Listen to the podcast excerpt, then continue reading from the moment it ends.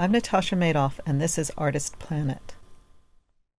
This is my conversation with conceptual artist Meg Cranston, who creates sculptures, paintings, and installations with an air of whimsy that often belies the symbolism and deeper implications of the ideas she explores. Her interest lies in the symbiotic relationship between identity and branding. In 1992, she was part of the Helter Skelter exhibition at the Museum of Contemporary Art in Los Angeles. She has shown work in the Venice Biennale, at Art Basel, at museums including the Hammer, the Getty, the Museum of Modern Art in New York, and at prestigious galleries all around the world. Her books include Hot Pants in a Cold, Cold World and Good Morning, Evil Genius. Hi, Meg. Thank you so much for being part of this series. And um, I admire your work and I want to know more about you as an artist. And let's start with the big question, which is who are you and how do you survive as an artist on this planet? Hi, so I'm Meg Cranston, and uh, yes, I'm an artist. Um, I've been working as an artist since the um, late 80s. Uh, I went to art school um, out here in California at Cal Arts. Uh, previously, I studied uh, social science. I studied anthropology and, sociolo- and sociology. Uh, so, so I'm an artist. I, I work, my, my uh, work's pretty broad. I, at, at present, I doing a lot of painting, but I've done performance and sculpture and all kinds of things. I also uh, write a little bit, um, curate reluctantly, but I do curate sometimes because I, I, I think it's great if artists are willing to curate. Um, and uh, I teach at uh, Otis College of Art and Design, uh, and uh, I'm the chair of the of the art department. Great. And do you feel like there was a like how did you become an artist? Like was there a seminal moment or was an evolution? What was it for you? When I was a, a kid, I, I always enjoyed art. I, I always thought I'd be have some kind of artistic life. Um, I was I loved ballet. I was a little ballet dancer, and I always wrote. I wrote short stories from the time I was a really young kid, just for fun. Um, and I went to college. I thought I'd be an English major, but I didn't like the way English was taught. Um, yeah, I, I, still have some some of the same you know questions about that. Uh, so I wanted something broader, I guess, and um, uh, I had taken a anthropology class in high school, and I loved it. And I thought, wow, the study of man, you know, it's so broad. Like I was, I, have always looked for what's the broadest possible category I could be involved in to allow maximum freedom.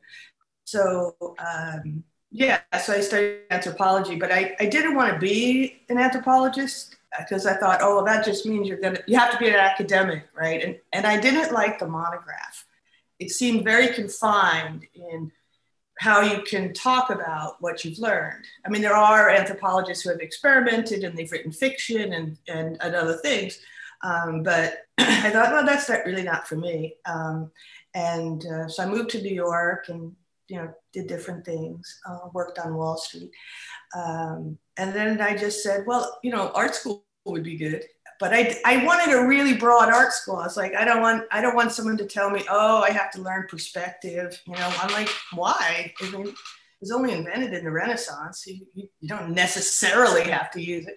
Um, so fortunately, you know, I knew about um, someone, a friend had gone to Cal Arts, and uh, that was a super good fit for me.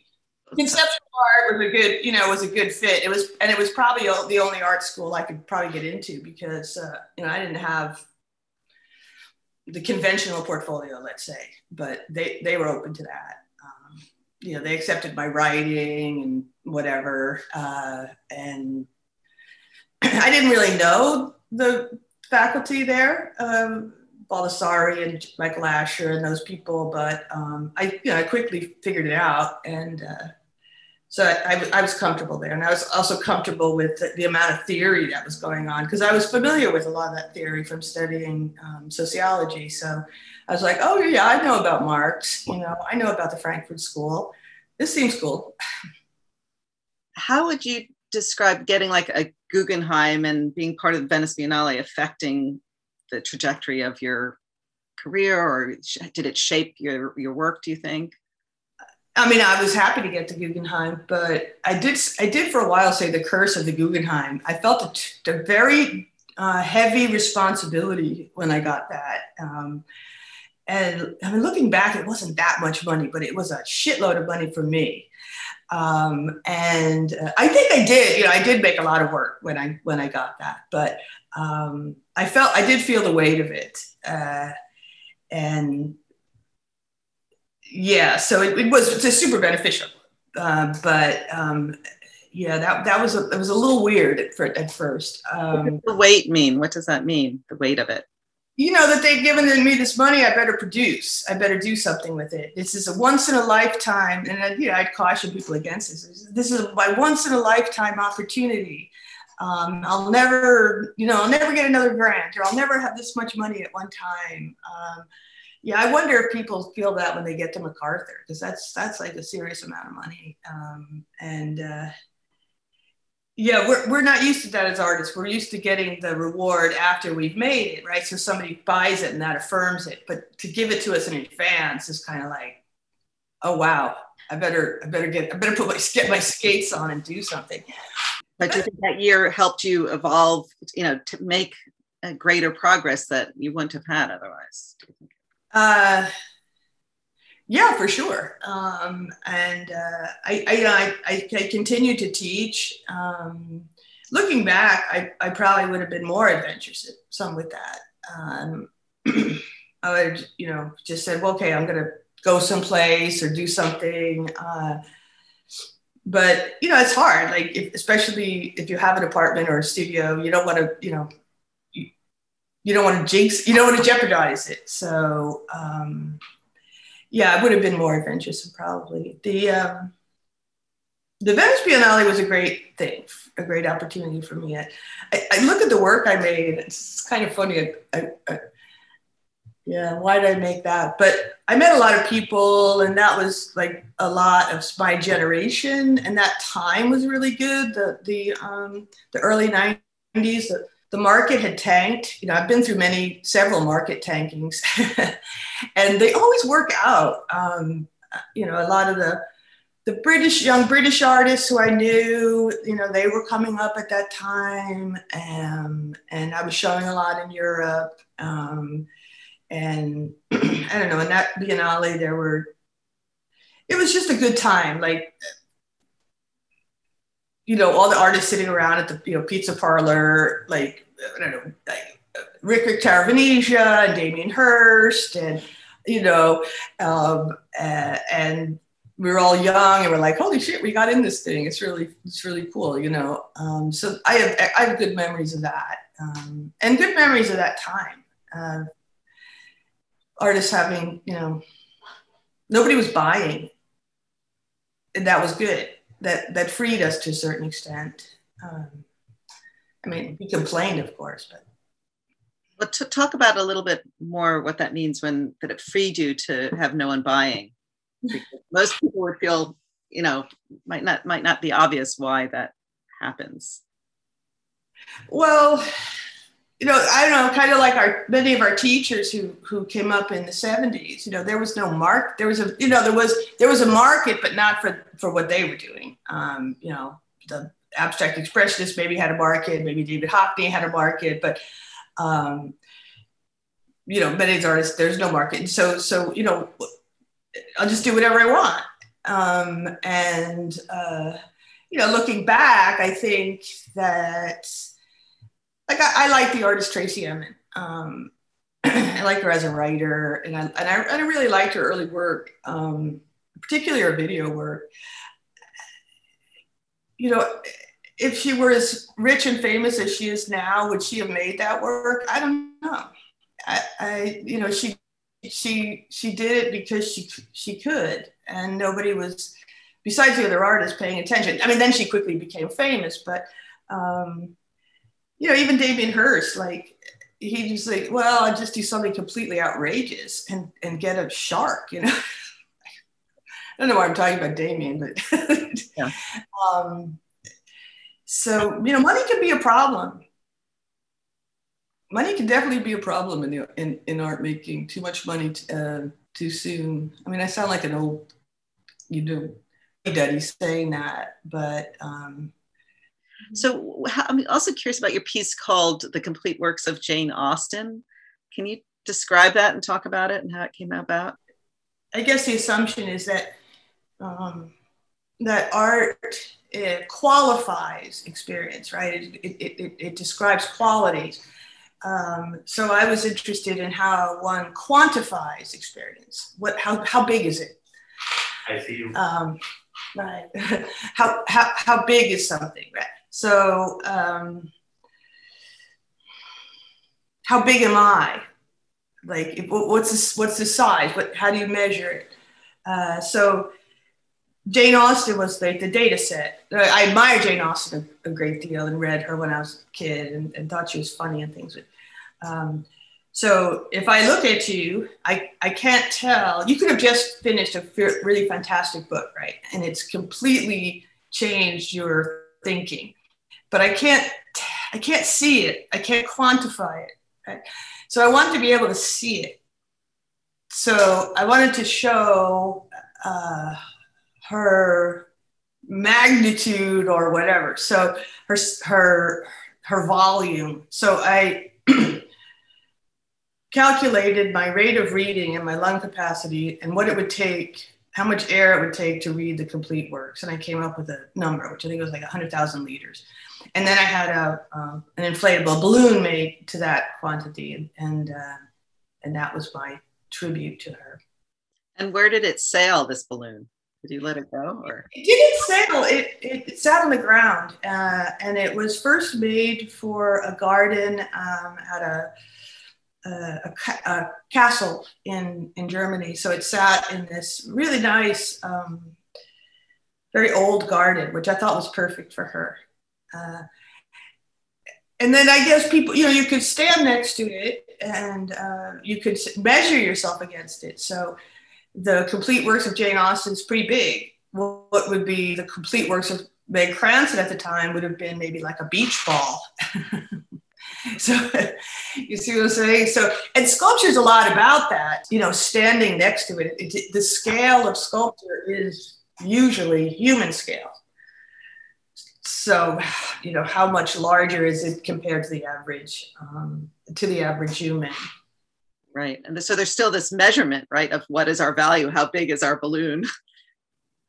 Yeah yeah. And yeah and you know some some people are want you know mass audience. Not all artists get mass audience um, but they you have to have some audience i would say you have to have some audience which is you know maybe it's 10 people uh, they're probably musicians you know that make such difficult um, music that maybe they have an audience of 100 but that's a good audience that really understands. Um, is that viable economically? Well maybe not but you have to have at least for me you know if an artist says i just make work for myself um, to me that's an amateur that's probably pretty hard to say that's pretty rough but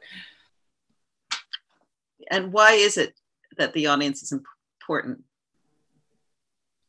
Well, I think art forms, all the art forms are uh, are means to reach to reach people, to reach an audience, to get have a reception. Otherwise, you know, for me, I'm just happy. I could just think the thought.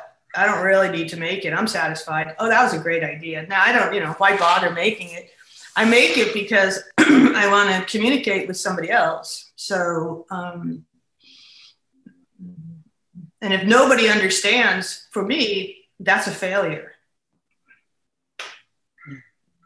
So you also mentioned that you like things that are quickly thrown together and sort of playful or childlike. What, why, and uh, as opposed to something, you know, or I guess just talk about that. Yeah. Um, it's just a pre- you know, it's a it's it's just a preference, I guess. It's just an aesthetic that. Uh, um, I think this was a quote from Nietzsche. Uh, everything good runs on light feet. So I like when things run on light feet, even if it, you know, it's a serious issue or whatever. The, the representation doesn't, it doesn't feel so hard. um, there's air, you know. It, there's, uh, and it also I, I I I used to use the term ramshackle. I, I like when things are a bit ramshackle, or or you know the touch is very light because it's like okay they came together in this moment and then they could fly away again and and things you know paintings that are hundreds of years old can have that quality. Uh, you know, a Bernini sculpture can have that quality of of of that I don't know. For me, it's a, a, it's lifelike in the sense that it feels. I feel the possibility of change. And that I just made me think about one other thing, which is that our kids went to school together. And how has being a mother affected your work, or do you think it has? Hmm. Yeah. Um, I mean, it's affected me as a person, uh, and uh, and you know, think you, it gives you a chance to sort of artistically to watch people learn up close, and then it does it gives you a window into wow, that's how we think, you know, or like you look at drawings of young kids, or even the way they say things. It's like you know that um, you, you know so you learn something about you know human the human mind having a kid uh, and yeah i mean my son is not at all interested in art which i, I see as a great triumph that i haven't uh, narcissistically you know coded him to be just like me um, uh, yeah I think it's good. I mean, a female artist, it's it's kind of a thing. You know, I, I, I didn't talk very much about being a mother because in my work, in my you know teaching, nor in my artwork because uh, I did fear I would be judged for that. You know, oh, she's going to be flaky. She's going to be, you know. Um, so I did fear that. Um, I think it's female artists get judged for for having children more than men. I mean, you know, the men they're having children all over the place. Um, and then nobody ever asks them, you know, how has being uh, being a father affected your work? Or how about this one? How has being a really bad father affected your work? the history of male artists, they're not the best fathers. I mean, this is mean to men, but historically, they haven't been the best fathers. I happen to have a really good one, but well, you're lucky. Yeah, yeah, yeah. um, so, but that's really interesting to me what you said about you were afraid that being it's like the opposite of how women are judged outside of the art world. You're actually afraid that having it would be a stigma to become a mother. And I guess can you just tell me a little bit more about what that?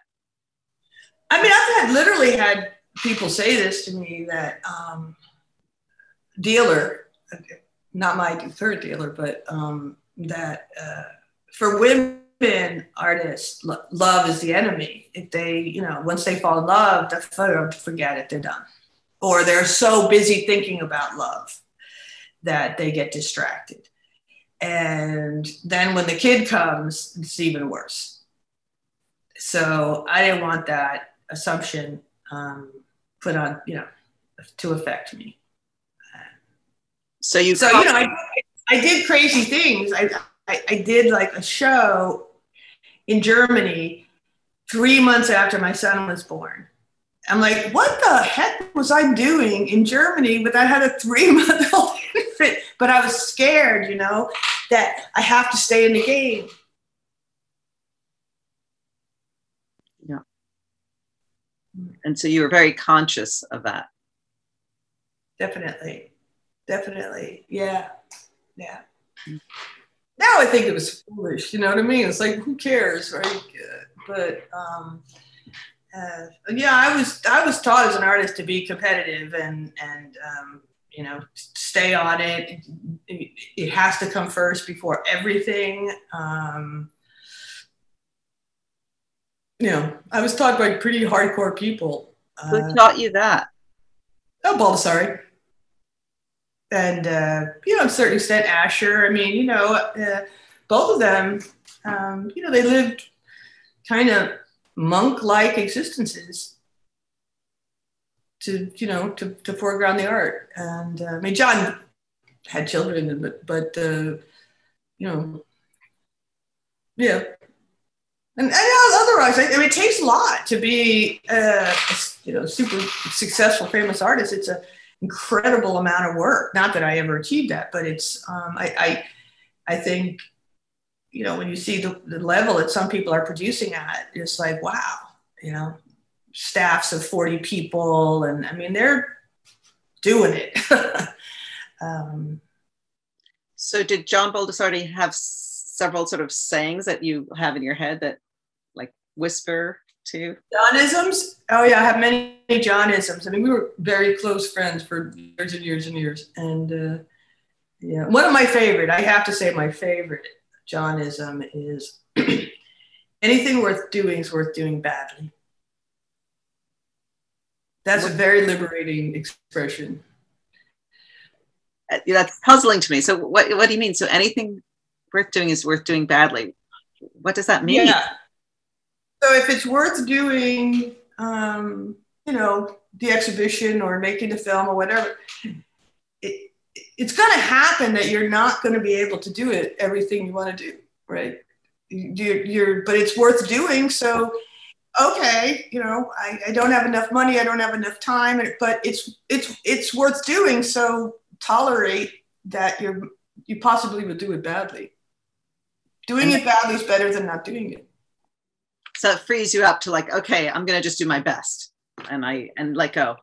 Yeah yeah yeah. Because over a long career you're going to make some stickers you know? But then you don't even know. I mean some of the works that that got for me that got you know recognition um, um are not at the moment my favorites.